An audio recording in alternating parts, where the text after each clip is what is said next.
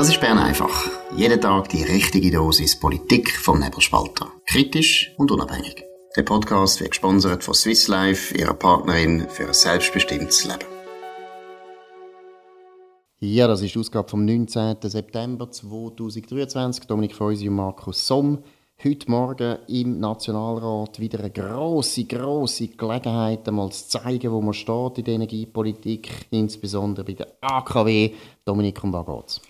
Ja, es ist eine Motion, hat man abgestimmt von Lorenzo Quadri. Er ist von der Lega dei Ticinesi in der Fraktion von der SVP. Er hat den Verzicht auf den Ausstieg aus der Kernenergie, also das ist nur eine Motion, also ein Auftrag am Bundesrat. Der Albert Rösti hat wieder betont, wie er gegen AKWs ist, äh, Markus. Und äh, es ist auch hoch gescheitert. Es ist ähm, äh, äh, dafür war die SVP plus ein paar Versprengte und ich kann sie aufzählen. Der Fabio Regazzi aus der Mitte, ganz allein. Und dann aus der FDP der Peter Schilliger, Luzern. Ähm, der äh, Christian Wasserfallen ist auch dafür gewesen. Und der Philippe Nantermont, der ist ebenfalls im Jahr gewesen. Der Rest von der FDP hat offenbar die Zeitung nicht gelesen, weil jetzt Thierry Burkhardt für AKW ist. Ich verstehe es nicht. Nein, vor allem haben sie Bern einfach nicht gelassen. Gott verdeckel, jetzt lange es aber. Ja. Jetzt haben wir die FDP so gelobt und vor allem den Thierry Burkhardt, der als Präsident endlich gesagt hat, Atom, Atom, Atom.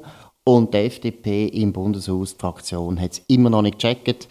Es ist ein Elend, weil äh, ich tue da noch einmal den Albert Rösti verteidigen. Ich finde, als Bundesrat ist völlig okay, dass er vor der Wahl nicht so einen Entscheid fällen. Ich finde es völlig richtig, dass die Lega und die SVP das äh, gepusht haben, weil wir brauchen da mal einen Entscheid. Es wäre eine gute Gelegenheit gewesen für die FDP, sich zu profilieren, zu zeigen, dass sie atomfreundlich sind, dass sie bei der Energiepolitik eindeutige Wende wollen. Und ich meine, es ist ja nur um den Verzicht gegangen auf den Ausstieg. Und wenn man schaut, was zum Beispiel die Economy Suisse letzte Woche äh, veröffentlicht hat, eine Studie, die eindeutig zeigt, die Laufzeiten müssen verlängert werden. Die Economie Suisse, die sonst ja so maßgebend ist für die FDP, die freisinnigen Höseln sonst ja immer jedem Komma nach von der, F äh, von der Economie Suisse. Gott vertelle jetzt lange es einfach. Ich sage euch, wir bringen die Liste noch, das erste Mal Kanton Zürich, dann vielleicht noch bei anderen ausgewählten Kantonen, die Shitliste von der FDP, alle die linksfreisinnigen Idioten, die man endlich muss abwählen muss, jetzt lange es einfach. So können wir keine bürgerliche, liberale Schweiz wieder bauen, wenn die FDP immer wieder nach links kippt. Das geht nicht. Ja, der Fehler ist schon in der Fraktion passiert. Also mir hat ein FDP-Nationalrat glaubhaft gesagt, dass eben auf dieser Liste, weißt du, musst dir vorstellen, man hat wirklich am Viertel vor eins heute Mittag gebündelt über äh, ich glaube, etwa 40, 45 äh, Vorstöße abgestimmt. Und dann kommen jetzt so eine Liste über, A4 quer, und dort heisst es einfach immer Ja oder Nein müssen stimmen. Oder? Und schon dort auf dieser Liste ist es falsch gewesen. Ein äh, FDP-Nationalrat hat mir glaubhaft gesagt, weil es dort falsch war, habe ich dann eben auch falsch abgestimmt, sonst hätte ich auch dieser Motion zugestimmt. aber welcher Idiot macht denn die Liste? Fraktionssekretariat. Also auswechseln, rausrühren, entlassen, Gott verdeckeln, jetzt lange, wir haben genug. Jetzt ist wirklich, nein, ah, mir geht's langsam, mir geht's langsam. Jetzt sonst, sonst müssen wir dann langsam einen anderen Ton anschlagen, was die FDP betrifft. Noch einen anderen, noch einen anderen. Vor allem, wenn es auch darum geht, Eigentum zu schützen. Auch das ist ganz etwas Wichtiges. Und was ihr gehört, ist äh, ganz wichtig für alle Hausbesitzer oder solche Leute, die es wollen werden, was ich nur kann empfehlen kann. Hört gut zu.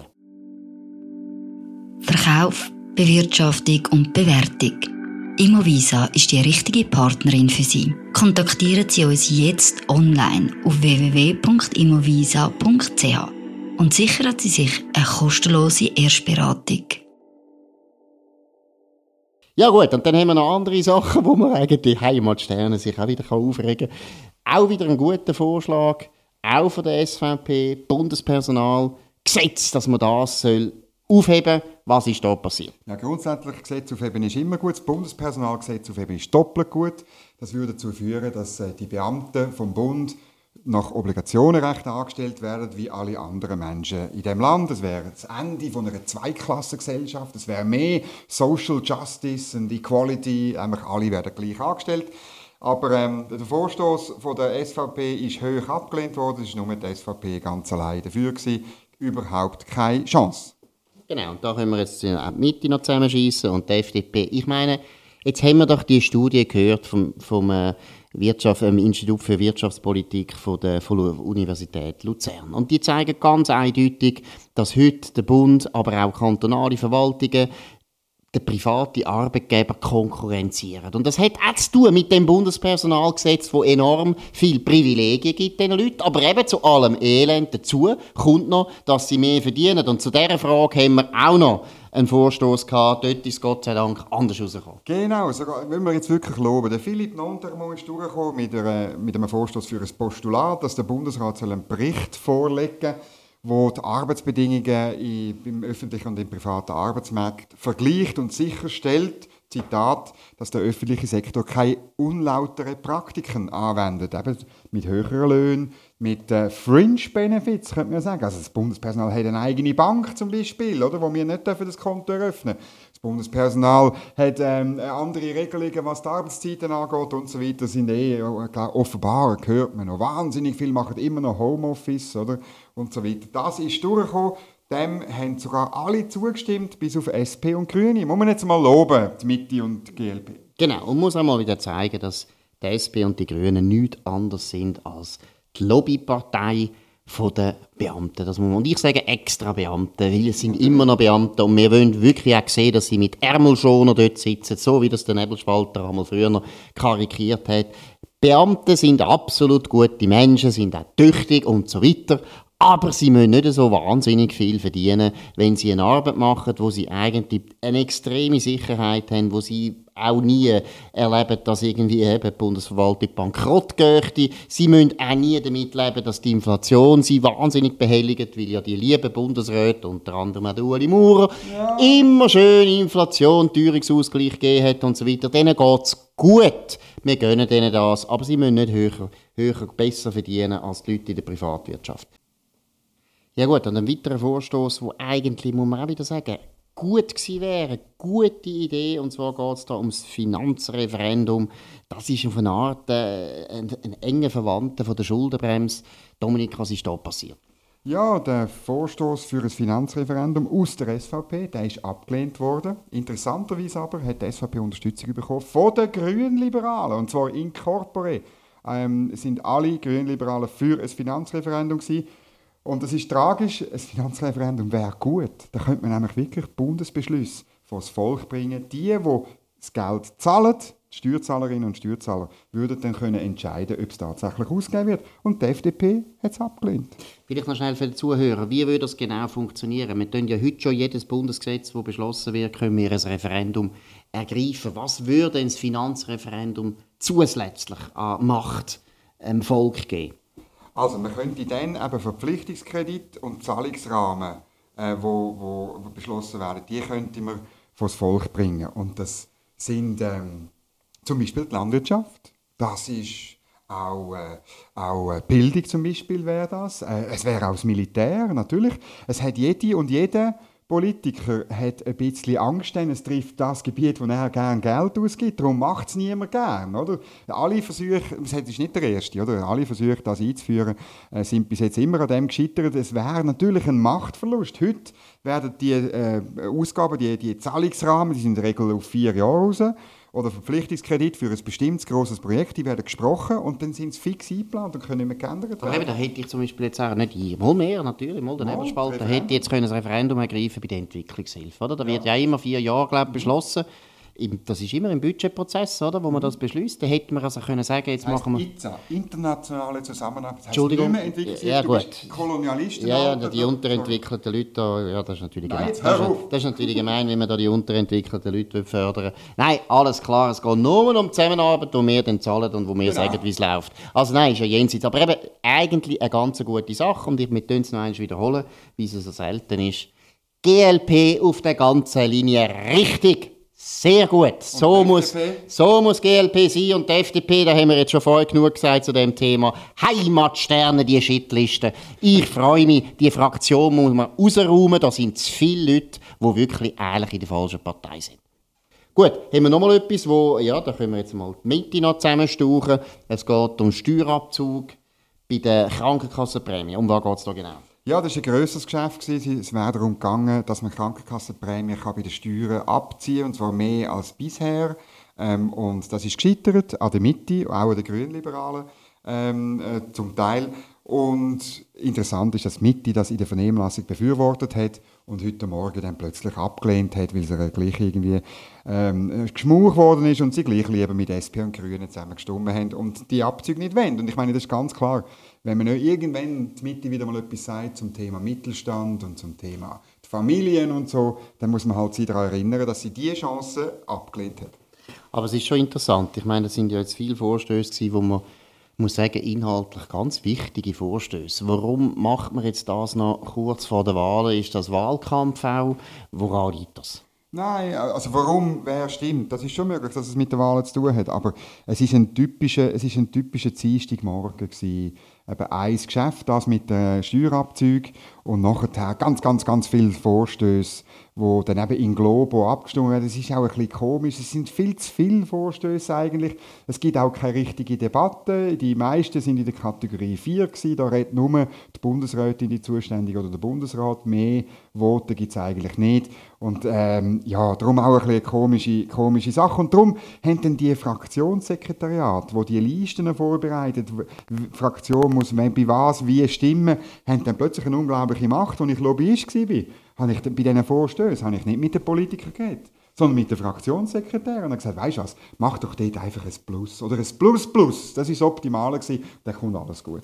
Gut, also einfach Mitteilung an Thierry Burkhardt, das Fraktionssekretariat rausräumen, fertig mit dem Blödsinn. Das ist eine ganz schlechte Arbeit gewesen, die sie da heute gemacht haben. Wir gehen noch auf ein Thema ein, wo ich heute das Memo darüber geschrieben habe. Roger Nordmann wir haben schon ein paar Mal über die Bundesratswahl geredet und das Interessante ist, das ist mir eigentlich erst heute aufgefallen, dass ja Kandidaten bis am 29. Oktober können sie melden. Also es ist genau so gemacht worden, dass die Leute, die jetzt noch warten wollen, bis die Wahlen vorbei sind, wirklich schön noch eine, Zeit, eine Woche Zeit haben, damit sie dann können sich als Kandidaten outen. Und wie gesagt, wir sind ja der Meinung, es wird Cedric Wermuth sein, der das noch nie dementiert hat. Und ich glaube, es wird auch der Roger Nordmann sein. Dominik, was ist da deine Auffassung? Ja, also die, die regelmäßig Bern einfach hören, wissen, dass ich auch der Meinung bin, die beiden sind heiß heiß auf Bundesrat und es ist, hat verschiedene Gründe, persönliche Gründe, ähm, dass beide den nächsten Karriereschritt äh, könnten machen und auch könnten brauchen. Und dann muss man auch sehen, ich meine, die Chance kommt nicht sehr oft. Also darum muss es eigentlich dann, wenn es irgendwie machbar ist, muss es machen. Fragt mal den Herrn Josic, der tut die Chancen auch dann ergreifen, wenn er sie gar nicht hat, oder? Und darum, also es ist ganz klar, die sind auch die, die vorangehen, die den Hut zuerst schmeißen. Das sind eigentlich die, die das Gefühl haben, sie hätten einen Vorteil, wenn sie früh das Terrain besetzen. Und das stimmt weder für den Cedric Wermuth noch für den Roger Nordmann. Die, wenn sie denn, das sind richtige alte sozialdemokratische Büffel, wenn die kommen und Kandidatur bekannt geben, dann tun sie das Terrain sofort besetzen. Sie brauchen also den frühen Auftritt, wo auch ein Risiko ist, brauchen sie nicht. Genau, ich glaube, der Pascal Couchepin war der einzige Bundesrat, der ja. schon 400 Jahre vorher, also eigentlich schon vor seiner, vor seiner Geburt gesagt hat, er will Bundesrat werden und es wirklich dann auch geworden ist, weil normalerweise die Leute, die eben zu früh sagen, sie wollen Bundesrat werden, die werden es einfach nie. Das ist wirklich auch ein eine heilige Regel. Was ich noch anziehen wollte, äh, im Gedanken, den ich gehört habe, das hat der Roger Schawinski gestern gesagt. Er hat gesagt, ja, es gäbe doch ein Zweier-Ticket, vielleicht Matthias Ebischer und Cedric Wermuth. Und dann würden die Bürgerlichen doch eindeutig den Matthias Ebischer vorziehen. Der Cedric Wermuth ist der Stärker. Was ist da deine Meinung? Ja, da bin ich einfach nicht so sicher. Es geht nicht um Stärker oder Schwächer. Das spielt äh, bei gewissen sicher eine Rolle. Viel wichtiger, das haben wir doch gesehen bei der letzten Wahl Herzog gegen Baumschneider. Viel wichtiger ist die Frage, kann ich mit dem zusammenarbeiten oder nicht. Jetzt die Konstellation Wermut und Ebischer, die ist möglich, oder? zwei Deutschschweizer Männer. Dann muss ich sagen, dass äh, so vom Schiff aus wird sehr, sehr, sehr, sehr schwierig zu beurteilen, weil viele wissen, mit dem Matthias Ebischer kann man zusammenarbeiten, der lässt einem zu, der hat zwar eine klare Parteimeinung, aber mit dem kann man arbeiten. Beim Wermut würde man dann vielleicht schon auch sagen, ja, der ist vielleicht schon noch ein bisschen ideologischer. Kommt dann auch darauf an, wie er sich gibt in den, in den, in den Hearings. Also, äh, ich meine, wenn, wenn einer von beiden so einen Blödsinn macht wie Eva Herzog, wo bei der FDP geht sagen, sie sind gegen die Schuldenbremse, klar, dann ist er weg vom Fenster. Aber ähm, ich würde jetzt sagen, beide sind nicht so blöd. Ähm, und dann könnte es schon sein, Ebischer hat vielleicht ein bisschen einen Vorteil, weil man ihn weniger ideologisch und ein bisschen ein Mühe bürgerlicher anschaut. Also eben, es ist in dem, in dem Sinn noch nicht klar, dass wenn Wermut und Nordmann, ich habe die als zwei Krokodil bezeichnet und ein Leser hat sich jetzt heute beschwert, das können wir nicht, das haben nur die Nazis gemacht, dass sie Menschen als Tier bezeichnet haben. Da muss ich jetzt einfach sagen, das ist jetzt ein bisschen übertrieben.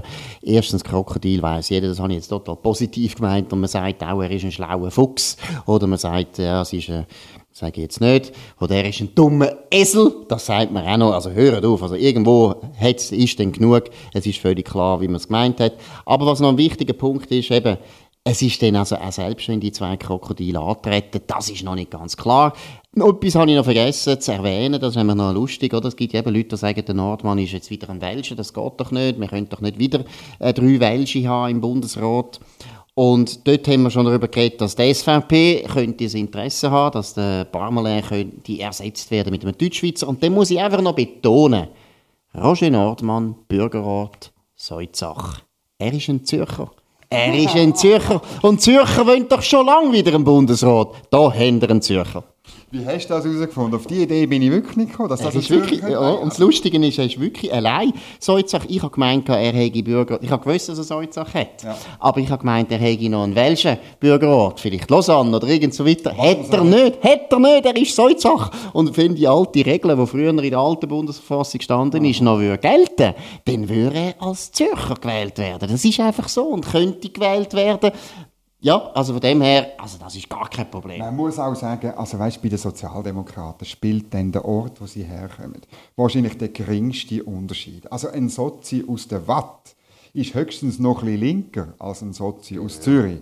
Aber, äh, aber es ist, also das ist wirklich, ein, ein Sozi aus Schweiz ist also etwas gleich wie ein Sozi aus Nidwalden, falls es die noch Absolut. gibt, bin gar nicht sicher. Und im Herzen sind es ja sowieso alles Bürger, Bürger von Brüssel oder sogar von der ganzen Welt. Das wäre in New York, weil dort ist Duno. Sie sind von der ganzen Welt Bürger. Also Soizach muss, ja, Soizach muss dann zurückstehen. Nein, das ist es von Bern einfach an dem 19. September 2023. Dominik Feusi und Markus Somm. Könnt uns abonnieren auf nebelspalter.ch, Spotify oder Apple Podcast und so weiter. Wir hören uns wieder morgen zur gleichen Zeit auf dem gleichen Kanal. Bis dann, eine gute Zeit. Das war Bern einfach, gesponsert von Swiss Life, ihrer Partnerin für ein selbstbestimmtes Leben.